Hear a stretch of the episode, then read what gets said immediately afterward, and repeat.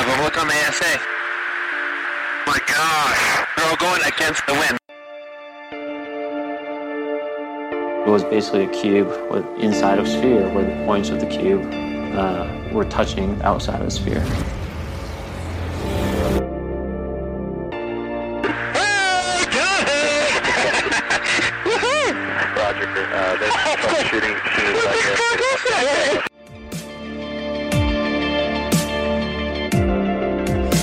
Isn't anything that just is limited to the United States.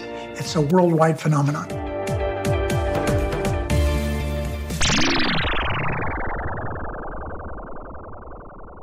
Hi, everyone, and welcome back to that UFO podcast, breaking news podcast covering the UAP congressional hearings that happened the 17th of May 2022. Hot off the press, um, fresh from a live stream of it, making notes, discussion. Dan is with me. Dan, hello. My eyes burn from the screen, Andy. I can imagine. it's been The- wonderful, though. The goggles, they do nothing, to quote The Simpsons. nice. Um, uh, yeah, so it's a good reference straight off the bat. Uh, listen, this we're going to tell you straight from the off. Um, it only happened four or five hours ago. I I was working, so missed the first sort of forty five minutes ish of the the proceedings, and I've not had a chance to go back and watch. But I've just been catching up with Dan, and I was tweeting all day and stuff as well. Um, but I did manage to catch pretty much the full full second half as such. And yeah, it's our very much our thoughts just bleh, out uh, as it's after it's happened. And of course, later in the week, I think we're going to do a little bit of a breakdown on some bits and pieces of news. And as things continue to come out from the congressional hearings today, then we can kind of share some more rounded thoughts. But these are very much our instant reactions, Dan, fair to say. Yeah, absolutely. It's uh, you know, it's it's fresh. Uh, things are still falling into place. There are articles being published by journalists as we speak. Uh, this is kind of setting the world on fire a little bit. It's it's very cool. It's fresh and steamy, like a hot pile of organic matter that's fallen from a craft that we don't know what it is. You have Um, to work that into a Manscaped ad at some point. I'll, I will put it into one of the Manscaped ads, yeah. Oh, God. Um, but yeah, th- I mean, do you know what? It was almost a quote we got from one of the congressmen, actually, uh, during the hearings. And I put up uh, a quick poll yesterday asking people, did they think we would hear like the word extraterrestrial, you know, ET, that kind of stuff? And most folk were like, no. And I didn't expect to either. But we got wreckage, we got, you know, ET, we Yeah. got life potentially traveling here from other places.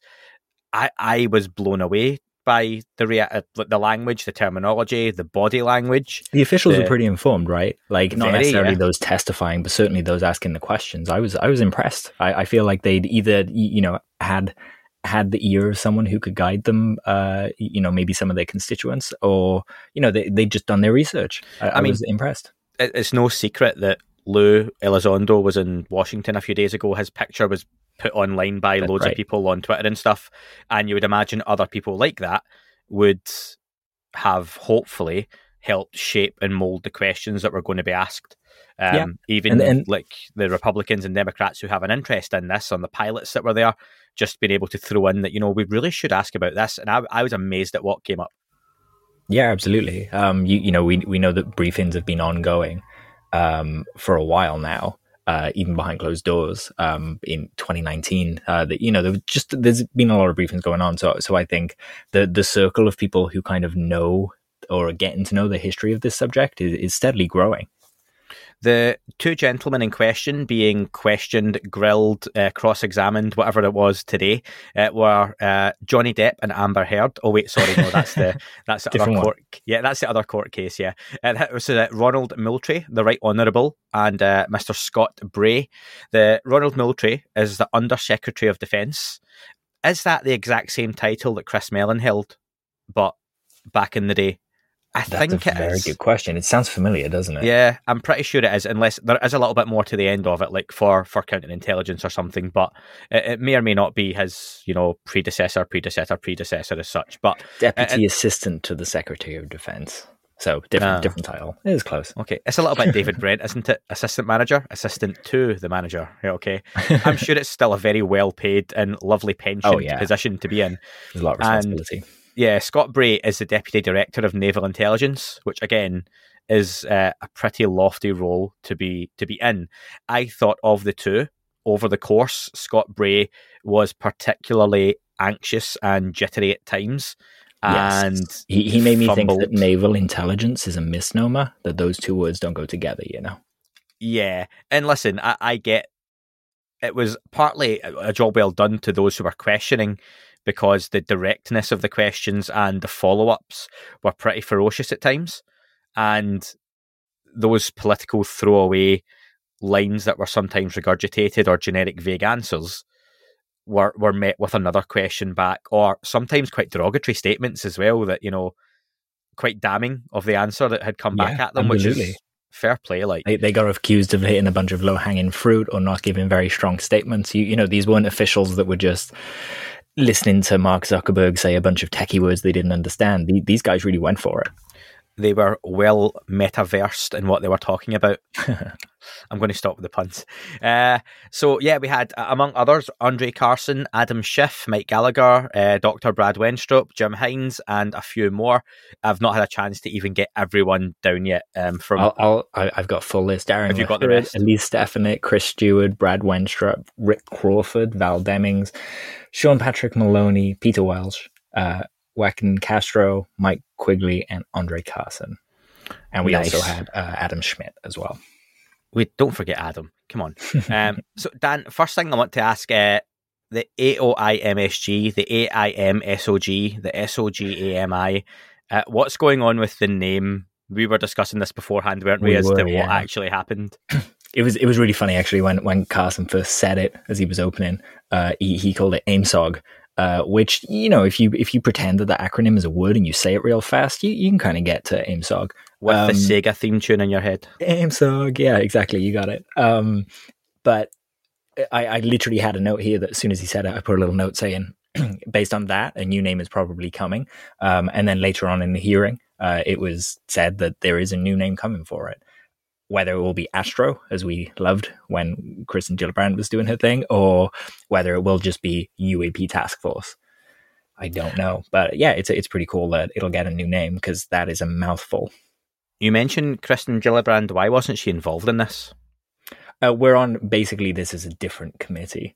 Um, and and it speaks to the the breadth and the amount of officials that are taking this seriously. You know this is one committee out of a whole bunch of committees. This is just a house hearing. Congress is made up of the, the house and the senate. So we could still have senate hearings as well with this stuff we're you, you know we're very much at the beginning of this process and and in those other spaces are all of these other officials uh, that will hold these people account to account in different ways. So it, it's good to have all of these statements on record because what will probably end up happening now is that you know in a year we could have another hearing and they say that they haven't followed up with the Malmstrom case or something. They can now go but you said you were going to. Yeah. we have it on video you know? Um, and then yeah if, if the work isn't being done they can follow up with legislation to make them do the work I think straight off the bat, they had clearly been watching that UFO podcast on YouTube uh, because they mentioned Jeremy Corbell uh, straight away, which I didn't catch. Uh, full disclosure, full transparency, folks, which isn't something you necessarily got in these hearings. Uh, like I say, I, I missed that first portion of the the the hearings, but what I did manage to check on Twitter while I was working at the time was that Jeremy Corbell was mentioned straight away. Dan, is that is that right?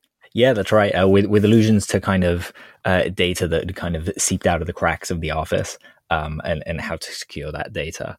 They they actually brought in Corbell's, uh, you, you know, that triangle, green triangle like video, um, and and seemingly gave a solution for it. It was one of two videos shown. Uh, the other video we'll talk about in in a bit. Um, but uh, Robert, uh, sorry, I need to Scott Bray, all these names. Uh, Scott Bray uh, showed the video that Corbell showed us, and then he said we couldn't explain this one, but actually there was another event on the opposite coast uh, not long after, and we know that that was a drone. And look how it looks in this video, and it looks exactly the same. Pretty much, it's a triangle. Um, and the explanation was that the night vision goggles with an SLR held to it just meant that it was making this shape when it, it hit the sensor, and it was recorded that way. So I, I think that's a reasonable explanation. Uh, I don't think it's a bad thing that these cases are sometimes solved. I don't know. I would prefer a solved case instead of a pile of unknowns. You know. And like you say, something important to point out there for anyone who's disappointed that someone like Mick West was correct. Mick West said the the triangular object was a distant plane, and that wasn't correct either. It, No, was it a was drone. not. exactly. or they believe it to be a drone. Yes, exactly. So you you can't. Yeah, n- neither was right. The truth, as always, was somewhere in between. It's still technically an unidentified flying object. Am I right, Dan? Yeah, uh, I, I, think they would use the term UAS for unidentified aerial system in that case because you know it's not anomalous. They know it's a, a genuine human-made system. Did, so were they kind of getting again? I missed this point. Were they kind of getting at the fact this was more than likely adversarial technology that was spying on them? Yes, exactly. Okay. Or they they kind of I, I don't think they said that exactly, but they certainly said it was a commercially available drone. Okay, that's that's fair. Um, so yeah, um, and then it moved on. Dan, what else did I miss in that kind of first section that was worth calling out? Yeah, sure. So they they firstly framed the whole hearing as a national security issue, which, Which I think we is thought they fair would. to say. Yeah, Yeah. yeah, yeah, that's kind of been a long running theme now. And and they want their sky secured and you know their people safe and then yeah, I, I think that's fair. There were a whole bunch of uh, conversations that that were basically the UAP report being read out loud um, with it with a few assurances. So I won't go over that stuff. Um, you know, they define that UAP just means an airborne object that, when encounters, can't be immediately identified. Um, they did say they were committed to determining the origins of the UAP, which is exciting. That that's a really good thing. Um, they also said that they want to provide real time support for everybody. So if they got a report of someone that saw a UAP maybe two minutes ago, they'd be able to, you know, activate and go go uh, look at the satellite data and so on and so forth. Whether the office is prepared to do that um, or even has it in its remit is another conversation entirely. I Um, would but- I would find that difficult still though because at, at one point we'll we'll jump about a little bit with this. I think we kind of have to just with the nature of it. yeah, yeah. They they mention about this. Are we not chasing our own tails? They call it blue on blue or US blue, yeah. on U, US technology, which Friendly fire. yeah, no doubt at times that can happen, regardless of you know the conversations we have had with people who are like, no, the US would not have its own technology out amongst its own. Well, I think there are examples of that kind of stuff potentially happening in the past, Mhm. but you've when it comes to that US on US technology. If there was something that even a private industry or trying to word this carefully, someone like Lockheed Martin, you know, was testing something, if there was an instant response, is that enough time for someone testing something to get out to someone else that don't do anything because this is ours, but you're not meant to know this or not meant to see it or not meant to engage us? Am I making my point that badly? But Yeah, no, I, I get what you mean. Um, you you would expect. They, there was a question asked at some point in the hearing whether we'd fired upon a UAP. You would Mhm. you would expect them to defend themselves against the UAP, and if that was secret tech, they would have shot it down, right? Um, instead, they haven't. They've sat and they've watched and they've absorbed as much data as they can. We can't see that data, but we know it's there, and then Mhm. you know from the limit to one missing. Um, but yeah, if that if that was secret tech, they they would. I mean, they said during this that they can't talk about it really in the open hearings, but they said we've made the connections with the relevant places to to do that. Um, and still, these things are unexplained. Yeah. And to be specific, uh, 18 cases basically show anomalous flight characteristics, no apparent means of propulsion, um, and signature management. and those 18 cases is something that never came up too often in the second half. Tell us a little bit more about those 18 cases then as, as to why those came up. What were the 18 cases? And I don't even know if this did come up. I'm sort of asking this as an interested viewer. Were those 18 cases part of the 143 that were unsolved? Uh, yes, basically, uh, it was Schiff getting at um, in the 2021 report um, that there were a bunch of cases that were labeled as potentially advanced tech. There was 18 of them, and he was basically asking if there was crossover between those cases and the cases that they said showed an, uh, a radio frequency signature.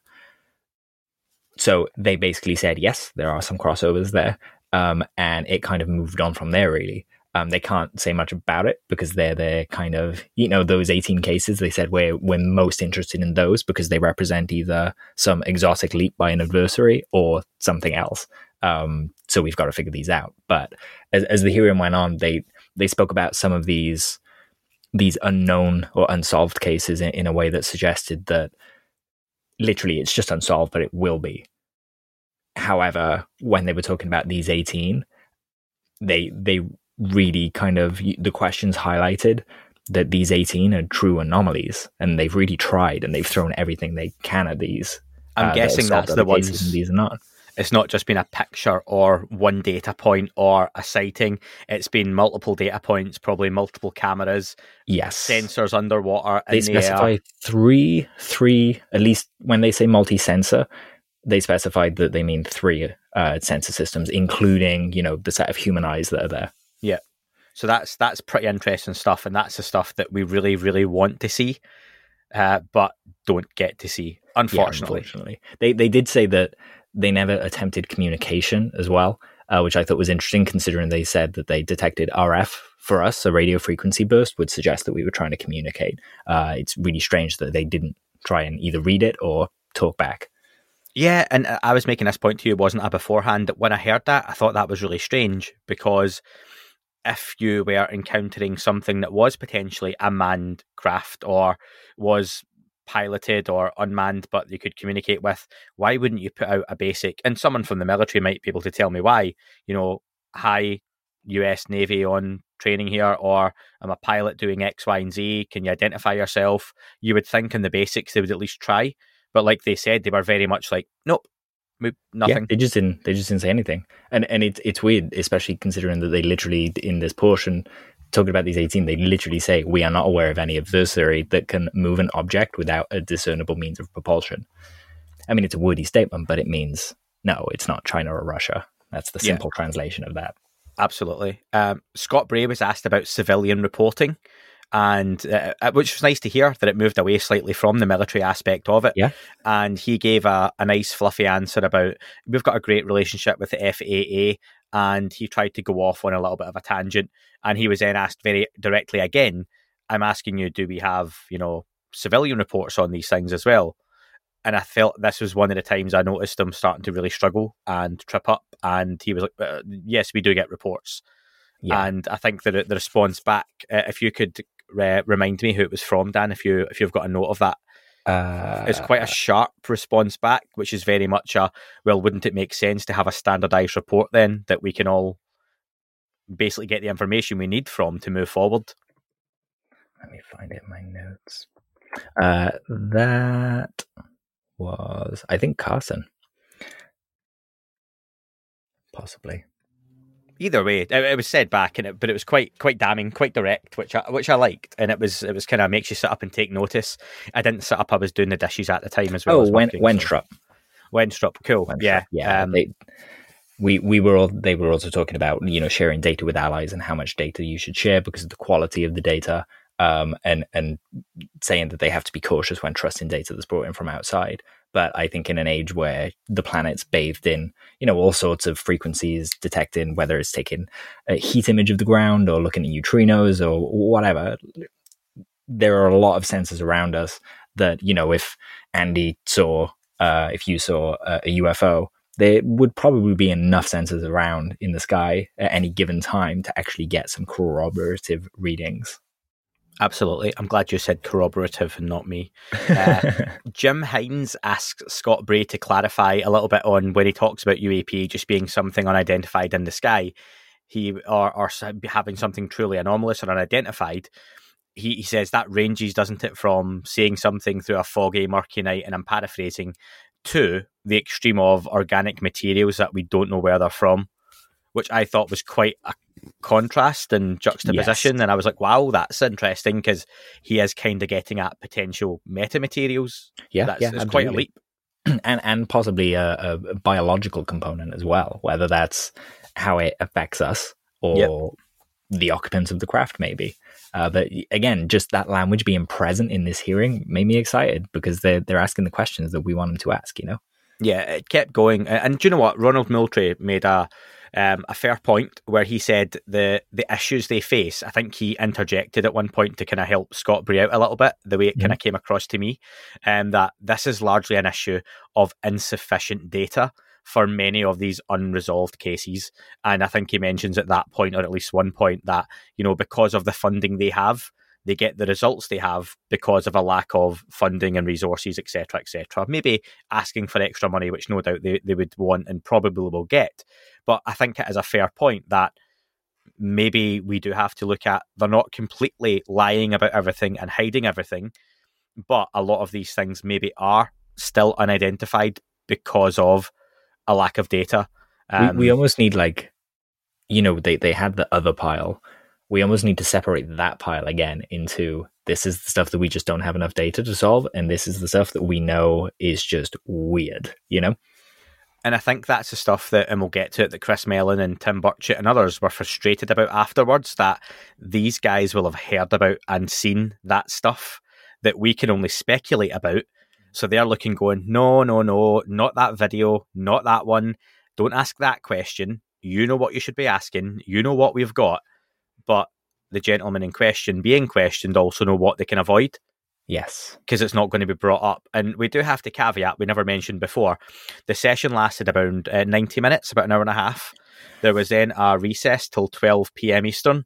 And then there was going to be the, the classified portion, which the public obviously don't get to see and hear which no yeah, doubt there would have been some follow ups because there were a few questions asked that are prefaced or, or given a bit of context that you might not be able to answer. And I understand because there is a classified section coming up. However, and they try and talk around that. So yeah. that that's... The, the, underwater stuff was part of that. that. Yeah, that system of microphones is so secretive. Um, and and I'm talking to someone this week that actually will be able to speak to how sound kind of moves differently through different layers of the ocean. Uh, so it, will be interesting to, to learn about that. Just on that briefly, Dan, not to go away too much, but just remind people you're recording tomorrow night as we discuss this. uh, yeah, I guess so. Uh, or, or, maybe maybe the day after. Um, but yeah, I'll be conducting my first interview uh, for my own little show uh, called Coloring Outside the Line. So keep an eye out for that soon. Uh, it'll be through this channel, so you don't have to go anywhere to hear it. Uh, I hope you don't mind us doing something a little different that is is still relevant to the subject. I suggest you don't listen. Um, no, it'll be good. I'm, I'm looking forward to hearing that myself as well, folks. But yeah, just just to get that in there, I think it's worth mentioning. Yeah, nice. um, but but you're right. It's a nice little segue into that as well when you talk about those underwater sensors and microphones. And like when I asked Lou a couple of weeks ago on our interview, Lou Elizondo, folks, apologies, Lou, um, about why these UAP seem to travel slower underwater.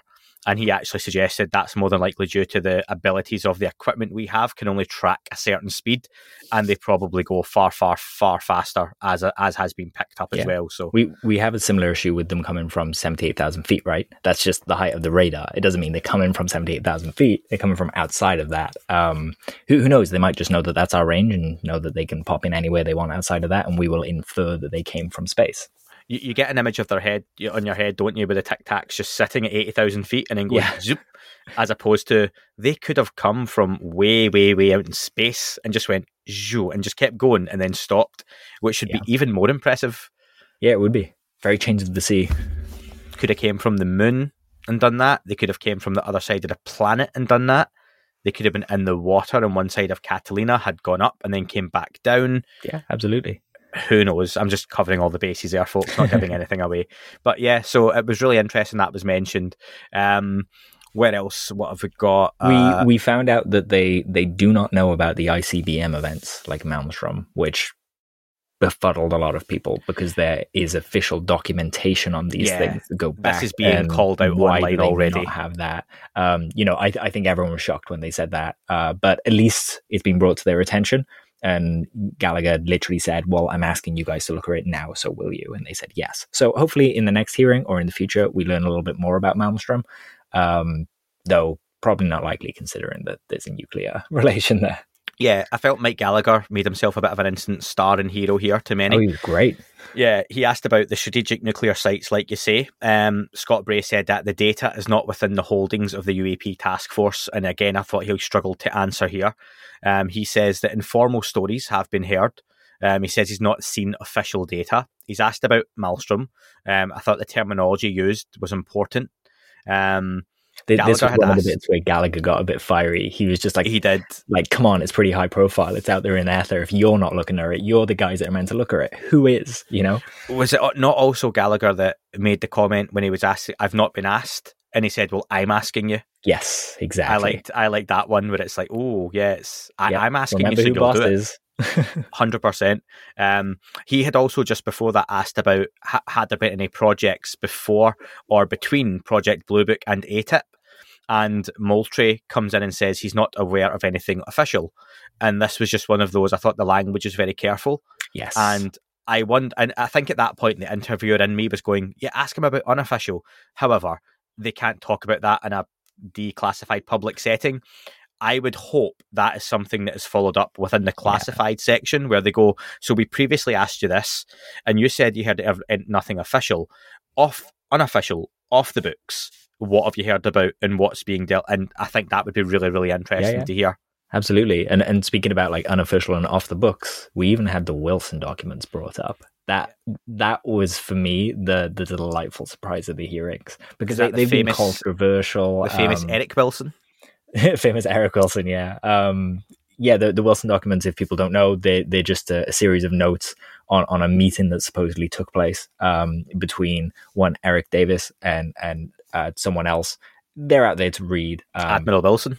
you know, yeah, Ad- Admiral Wilson. Um, yeah, they're out there to read if you want to. In terms of the veracity of them, there's a lot of debate around them, so so I really don't know. Um, but it's I- I- interesting that they came up. I have to point people to Joe Murgia. I interviewed Joe Murgia and we Yes. talked about these as well. But if you check out Joe Murgia's blog, his tweets, he talks about the Wilson docs every other day. Um, it's very much worth jumping on there to look at his extensive kind of research into those as well. Yeah, yeah. Uh, Joe. Murgia is very one sided on those, that they 100% happened exactly as is written. There's no disinfo or anything along with it. And, and I'm not saying I disagree with that, but Joe will present one side of it. It's Yeah. very well researched though, and uh, it's it's a very good take on on It those is. documents if you want to find out about them. just to give the other side of it as well, um, the the other theory that goes around about it is a somewhat absurd claim that it could be a movie script written by someone. Now, I, I think John Greenewald, when he says that, is just saying it as an example to kind of go, look, we don't have proof either way, so my theory is just as valid as yours, which is fine, but it's a weird way to make that point, you know? And and Admiral Wilson's always denied it happened, hasn't he? yes. But you would because Of course you the would. claims within those documents talking about crash retrieval programs, and this is something that that infamous second New York Times article was always fated or claimed to have potentially within it, and it didn't happen. It probably would have largely been down to the Wilson Davis memos and what may or may not have been within those. So, um, however, that has now been submitted for public record within the within the halls of Congress, which is which is crazy because I think it's one of those things. If someone said, if I tweeted last night, Dan, and said to the public, I am the public as well, but to to the people who were tweeting, you know, do you think we will hear about the Wilson Davis memo? I think it would have been a resounding no. Like Yes. not a chance. No way they're going to talk about definitely that. would have voted no on a poll on that.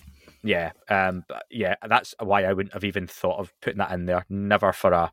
I thought Roswell would have been more likely than the Wilson Davis memo to be brought up. Yeah. So and, I mean, it was mentioned. Roswell got a mention. yeah, I think Uh, I think it was that we wasn't it? He said, Yeah. "Well, people, you know, talk about Roswell and stuff." So yeah, not not completely unawares. If you came up with a drinking game for this, you would have been absolutely smashed by the halfway point. Um, but yeah, I thought that was fascinating, and I think there's definitely more to come from that. That's an informed, an informed thing to bring up. That's not a off the cuff or nuclear site incident, or you know, that's that's pretty out there. That's a Yeah. a curveball to to throw in um, for any conversational point, even if it was to be shot down straight away. So I'd be really interested to see where Mike Gallagher keeps going with this, um, Yeah. because it's a big thing to bring up. He- Um, he, seems to know the answers that he wants, right? Yeah. Um, and, and he doesn't seem to be letting up. He seemed to get visibly annoyed that they weren't saying these things. So whether he knows and he knows they're being dishonest, or whether he's just fed up of the runaround, uh, I don't know. But he, yeah, he he did a great job. There, there was a weird bit with uh, it was Mister La, LaHood, um, where they were talking about the consequences of putting out fake UAP reports, and it got a little Yeah. strange, like talking about people being misinformation. legally like held liable for putting out. uh, So it, it made me think like, what if if I'm near a nuclear site and I see a drone or I see a UAP over it and I report it, I'm going to get arrested? Like what? that doesn't make sense in reducing the stigma and stuff like that. That's not the way I read it. Oh, go Or- on. or How did you it. read it? So I've got down, and I'm, I've only heard it once, and again, this might be totally I mean, wrong. same. Yeah, Moultrie was asked about what's being done to hold people accountable in terms of misinformation being put out, and I wonder, does this include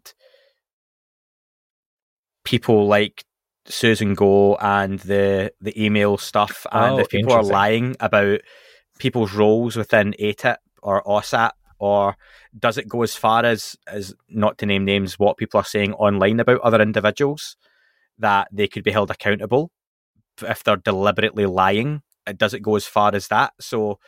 I, I didn't really take away the reporting side of it. I kind of almost a slander or you know libel law in the UK. That's Sure, what sure, I was thinking, and I was like, is this what they're kind of getting at? Where if you're obfuscating the truth by deleting people's emails and lying about their role and and all that kind of stuff, Wink, wink. stop. Yeah, Yeah. that, that's what I was kind of thinking. No, I mean that that would be great, and I, I hope that I misheard, and that's exactly what it was because we need that, and it would be great to have that law in place because maybe maybe Susan Gough would, you know, just think twice before sending that email. Yeah. Um, big statement, one of the big statements for me, and it was a bit of a throwaway, folks, and I'm paraphrasing again, was uh, Mr. Welch is mentioning about, you know, different potentials of what some of these things may or may not be. And he gives a throwaway line of, you know, it's not entirely impossible that some extraterrestrial life is visiting us from somewhere else. And I thought that was an incredible statement to make. Yeah. And let's preface for before anyone gets upset, we are not saying he was 100% saying we have extraterrestrial life visiting us. But even just an off the cuff comment in that setting to say, you know, it's not entirely impossible that we have some form of alien life visiting us. And That's what that some to of these are. like Neil deGrasse Tyson or you Oh, know, I was going to say the that. UK, you know, like yeah, the, here is an official who's actually open minded. And, you know, I don't know if he's been following the James Webb telescope and he knows that those images are coming and that, you you know, our capabilities are about to get a massive bump up in terms of detecting life and, and different things or signatures of life, I should say. Um, but it just goes to show that, you, you know, it was Carl Sagan way back when that probably would have said something like that. Whereas now the science communicators are really close minded, yet the official there is he, he kind of betrays the, the general feeling in the public that it's inevitable we're going to find life elsewhere now. You know, the You know- exoplanets have gone from zero to 5,000. And, Yeah. uh, you know, many years ago, I say many, probably like 10 years ago, we probably would have thought they were zero and people would laughed at for saying that they would be exoplanets. So here we are. Neil deGrasse Tyson's the curator of the Hayden Planetarium in New York, I believe, still.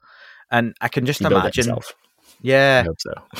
I imagine young children looking through telescopes in there and looking out at the wonders of the universe and seeing the rings of Saturn. And deGrasse Tyson just walks by and goes, "It gets a bit boring after a while, you know." Yeah, he called the Kills the lunar magic. eclipse recently. Uh, I think that was last night or the night before. Yeah, he called that did. boring. Yep. It's just like, who hurt you, man? Like, yeah. I Yeah. love going out and watching that, and I had to get up at three o'clock to do it in the morning, and it was just, it was wonderful. I, I It's don't know like the problem is. It's like he was in love with a planet and another planet's taken it away from him, and he just he's just really really bitter about it now. But yeah, it's it's, it's a disappointing take. But we've got Brian Cox doing the same here in the UK, so Yeah, yeah. By name, by nature, as they say. Um, and just kind of wrapping up, Carson asks if some of these UAP may be secret US programs. That was something we touched on earlier the US on US or blue on blue. Um, can they be sure the US isn't chasing its own tail? I would imagine that'll be something discussed further within the classified section. Um, anything Yeah. else, Dan, before I ask you about your big takeaways? There, there was some conversation around the kind of two two competing, you, you know, reasons for being in terms of the AOI MSG and and what the mission is, and that was basically that they said on one hand you've got this research that may represent something incredible, and you'd want to communicate that in the right ways and get the right experts to look at that and so on and so forth. But then on the other side, your actual duty in the DoD is to look after national security and to look after our senses and not really talk about these things openly. And it was when they kind of spoke about that that I thought, you know what, I, I think they're very publicly saying that they either need a separate office to start talking about, you know, the the anomalous things, or or they're basically saying that whatever office we have to look at this cannot be housed inside the DoD because their mission is just against what the the other outcome could be, you know? Just before I ask you if your big takeaway, Dan, I've got a, something I want to discuss, and it was something uh, I was tweeting someone about one of the listeners, and do you feel the fact that the Air Force and others were, were not there or involved, not that they had to be at this point, um, serve as somewhat of a warning to them? And it's a chance that they need to be more forthcoming in the background, or next time they could be the folks in those hot seats having to either lie in front of Congress or be far more open than they want to be in a very public setting. Yeah, absolutely. Um, there, was some talk about kind of access to classified data and SAP programs, and it made me wonder if you know there were maybe other programs that do have that designation that that can look at that data. Um, but yeah, the, the Air Force has been absent from this conversation. Uh, we, we've seen some names kind of peppered in here and there on on signing you, you know memorandums and things like that, but by and large, there are some some deafening silences from certain organizations that according to places like Politico, they you know they they may be kind of internally squabbling over what they should release, uh, and and it's real interesting because this is clearly a bipartisan issue. Today we had like six people from each party in America grilling these two guys who, I mean, to to me it looked like they were peeing into the wind. You know, like a lot of people are, are disappointed by this, but they they looked panicked and like they even though that they were briefed by the UAPTF, they weren't prepared for all of the questions that they were asked, and there's a lot of data that they're not being given. So this this hearing stands very much as a kind of example that they can't really do what Congress has asked them to do. So we need some movement in legislation or some movement in people or something to, to actually start getting to the bottom of this issue and getting access to the data that's historical through places like the Air Force. This may change, but as it stands, a few hours after the hearings are finished, what is your what's your big takeaway from from what we've got today? I mean, personally, I'm I'm loving how many people are joining this conversation now. You know, I I'm not entirely convinced that you and I will witness who's inside these craft or necessarily, you know, if they're not from here, see their homeworld or something like that. But this for me is the start of a snowball that that is just going to get bigger and bigger. We've already seen some of the politicians very annoyed and very angry uh, by what they experienced today, and it's just going to lead to them asking more questions. The public are going to be intrigued and they're going to be asking more questions of their officials. We have another election coming up. This is starting to become a big issue. So I, I think that these hearings are just one of the first of many. And if people are frustrated or they have questions that didn't get answered that they really want answered, you know, hold on to your butts because we're, we're going to get more opportunities and different officials asking different things. Uh, th- this is a sea change for me, what I mentioned earlier about the, the language and terminology that was used straight away in this, it sounded more like questions that we would write down and ask Congress rather than sure. what congressmen and women would be asking on, on, a panel on, you know, live on a live broadcast and, and in official setting. So I thought that was really interesting and very promising for, for going forward. Uh, interesting you mentioned, obviously, it's the first step, and I think for a lot of us, it was tempering expectations. Um, I put out a quick poll a couple of hours ago. Are you satisfied with satisfied with the first congressional UAP hearing? And twenty one percent said yes, fifty three percent have said no, and almost twenty five percent are still undecided. So there's there's a mix, I think, of unsatisfied in terms of they weren't happy with what was asked, which I think is come on, reflect on that. I'm never going to tell people like we always say, make up your own mind and your own opinion. But that that was good, people, for for what you could have expected. If someone go back to yesterday and list all the things we've talked about, if someone had said you would get that, you would have said no way. So perspective, I I think you, have got to be at least somewhat satisfied on reflection, but. Yeah people are allowed their own their own thoughts and opinion. I, have seen some people saying that Chris Mellon and Lou Elizondo have failed, as if time has stopped and they can't do anything more and people can't ask more questions. I think that's a really weird and strange take. Uh, no one's failed. No one's right. No one's wrong right now. Uh, you know, this is the start of a process and it's awesome that it's beginning. But to be fair, it's, it's got to get to a point where it doesn't rely on Chris Mellon and Lou Elizondo because if they stop exactly tomorrow, then you, you can't keep going, oh yeah, but Lou will do something or Chris will do something. There's there's got to be other people, and I think that's what they're trying to do with people like Mike Gallagher and Andre Carson yeah. and, and all these folks being involved. Um, you know, they've taken the Warner, baton and they're running it now. Yeah, think. it's- They- they're running it for themselves. I, I think people need to realize that. You know, Lou, Lou and Mellon might be around to answer questions, but these people are fully autonomous people. They're doing it on their own.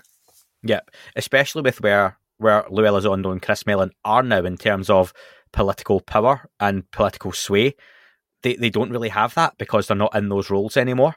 So the people who can actually, short of Lou telling us what he knows or Chris Mellon telling us what he knows, which isn't going to happen, this is the best chance for progress and long term progress on the subject, and that's what they have done is to move that ball further down the court. Um, Yeah, I think further so. down Chris- the field, I suppose. Chri- Chris Mellon posted a comment to Twitter um, that I think summed it up pretty nicely. He said that was a frustrating hearing, as well as a reminder of both how far we've come and how far we still have to go. And, and I think that's pretty spot on, to be honest. I've got a few tweets from from a few people here. I'm going to read out just a Okay. second. I, I just want to again, like Chris Mellon has said there. I watched the the last half of the hearings on YouTube, and I walked into the sitting room, and my wife, who knows what I do, she knows about the podcast, obviously. Um, say hello to Susan, folks. But Hey, Susan. yeah, she um I, I left the room watching that and I walked into the sitting room where she had court TV on watching the Johnny Depp and Amber Heard case. Now we were quite excited about twenty or thirty thousand people watching the, the congressional hearing live on YouTube. There will be millions around the world watching Johnny Depp and Amber Heard. That's where this conversation's still at, folks. So we've got excited about today. This was never going to be about the even not the world, but the US public waking up to everyone being involved in that. I would still bet every single penny I have and ever make that today there is still far more interest in a general public sense of Johnny Depp and Amber Heard's court trial than there is on UAP hearings going on in Congress. So I sadly agree with you there. yeah, it's it's it's true though. It's isn't it? changing, and and you, you know, Johnny Depp, I think, is an Amber Heard. They're kind of escapism. I, I think, in a way, a lot of people see this UAP stuff and they switch off because they just they don't have time to kind of get the nuances and and really spend time drilling down. You know, people there's there's an investment you have to go back Yes. and research and go right wait a minute is, and it's the conversations we've all had isn't it of oh but what about roswell? Right forget roswell forget all that stuff. What about now? Here's what's happening. And it's a lot to give to people to take on board and the, the people getting in touch with us, Dan, and saying that they listened to the podcast a while ago, or they heard theories of everything, or they heard uh, Fravor on Rogan, all that kind of stuff, have spent time getting back into the subject, listening to podcasts, reading blogs, getting involved on Twitter, Instagram, TikTok, all that kind of stuff. It's not just a oh the UAP Congress congressional hearings are on. I'm going to sit and watch that. I don't think that's the interest that's going to be there quite yet. So I thought it was an interesting and down to earth juxtaposition. Again, I'm using that word to go from the room I was in to next door, and my wife's watching Johnny Depp and Amber Heard on court TV. It- it is, however, the the if you look at the live stream uh, on the intelligence select too many words yeah, that Mm. place uh, Yeah, yeah, yeah, if you go on youtube and you find the live stream of it uh, you can see that it, it's already their most popular video on that channel and that channel's been going for many many a year. So it, it, just to gauge the public interest there Yeah. um you, you know people people are interested. Uh we just need to enable the right people to keep pushing up this lever. And and i think we have that Yeah, you mentioned just to finish up, folks, on those tweets, Chris Mellon, like Dan said, that was a frustrating hearing, as well as a reminder both of how far we've come and how far we still have to go. Uh, Sean Cahill followed it up with this is a pragmatic takeaway. Um, we have never been here before. Expectations must be managed while realistic data driven programs and leadership have time to catch up. We have leaders fighting for truth and in the open, asking the right questions. Uh, Jeremy Corbell, dear UFO Twitter, Hellfire missiles have been deployed upon the UFO topic, sent to ignite and weaponize your curiosity regarding this ever expanding universe of UFO understanding and confirmation. Buckle up, strap in, get ready for some atomic kinetic action. Never one Go to on, Jeremy. Go to on. mix his do, do something crazy. Uh, George Knapp said that was a lot to unpack from the UFO hearing. This congressman, and he means Mike Gallagher, has done his homework asking about the Malmstrom incursion involving disabled nukes. In brackets, DOD seemed strangely clueless about it. And uh, Republican Tim Burchett on Twitter uh, said the UFO hearing this morning was a total joke. We should have heard from people who could talk about things they'd personally seen, but instead the witnesses were government officials with limited knowledge who couldn't give real answers to serious questions. And then Yeah, afterwards, uh, in a video good that point. Yeah. Imagine Fravor was in that hearing, you know? Imagine we Yeah. saw those gimbal videos and had Ryan Graves talking about it and explaining the flight path and what happened with the actual radar data. Di- different conversation then. Gabby Schwartz, if you follow Gabby NBC, uh, he shared a video of Tim Burchett after that's doing the rounds online.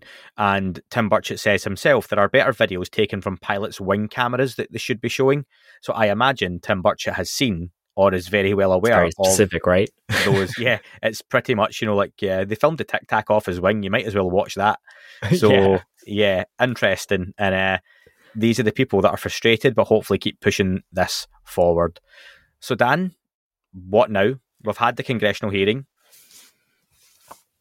Is So? I mean, we're we're gonna probably see a lot of fallout from that in the next week or you know the short term future. I I would expect more hearings coming, uh, more questions being asked.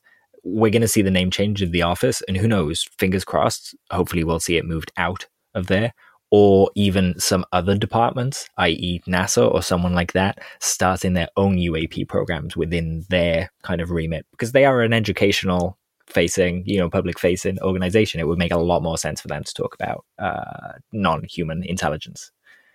Absolutely, Dan. Uh, later in the week, we'll do a breakdown, talk about a few news points. I've got a few things to to bring up, and uh, next week uh, on Monday, I'll have an interview, probably a shorter one, 30, 40 minutes with Brandon Fugal, owner of Skinwalker Ranch. Got some questions to put to him. I'll be certainly asking about the congressional hearings today and some of his thoughts on those as well. And we've also got our Ariel School phenomenon documentary review that'll come out towards the end of next week. I'm right in saying the documentary itself comes out in three days. Is it the end of this week, the 20th of May? That's right, 20th, yeah. Cool. So again, uh, we'll give our honest thoughts on Ariel School phenomenon documentary. I think we said if you've listened to the or watched the Terror in the Sky one, um, we felt it was certainly a more enjoyable watch than a Terror in the Sky. And thank you to um, the UAPX crew, who many of them have commented to say they, they felt our review was very fair and honest. So we appreciated that because Yeah, we're not cool going to to lie about stuff. So yeah, um, thanks, gentlemen, for, for that. But yes, Dan, until until next time, thank you. Thank you. It's uh, it's been a historic day, and just to thank you to to Sean Rash, uh, Jay King, Vinny, Priscilla, uh, Kate, I, Graham. I'm sure there's uh, Nathan as well. Uh, basically, we all did a live stream, and it was really cool to kind of be with a bunch of like minded people watching this and experiencing it. Uh, When I think of this in decades, I'll think of those guys. So thank you guys. Uh, it was really cool. And thank you to Amber Heard and Johnny Depp for giving my life something else to watch while I was watching the historical hearings as well. So until next time, folks, thanks for listening. That is all for this week's show. Thank you very much for listening. Please remember to leave the podcast a review on your chosen platform. You can like, retweet, and subscribe. That would all be very much appreciated. The shows are being uploaded onto YouTube as we speak more and more. You can sign up at patreon.com forward slash that UFO podcast to access the shows ad free as well. Please get in touch on Twitter, Facebook, Instagram, that UFO podcast. Of course, on Twitter, it's at UFO UAPAM. And again, folks, as always, keep looking up. You never know what you might see.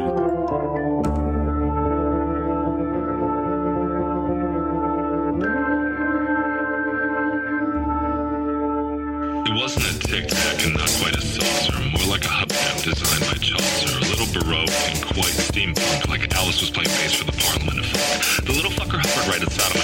when I shoved out the screen, he made it an issue. I don't think he expected me to see his ass, but I'd had some champagne and smoked a little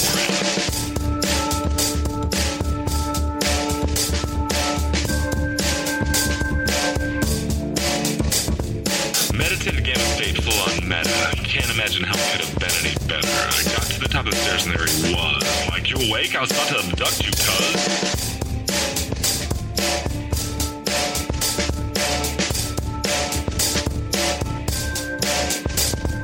Jumped back and nearly kissed myself, and I climbed out the window after the elf, and I woke up in my bed and there was something on my head, and everything was weird, and everything was red. And I called out to my boys, they thought this was noise, they thought it was a dream, they thought it was my toys, they thought it was my problems, and they think I should seek therapy, and I don't know what to do, because it doesn't really scare me.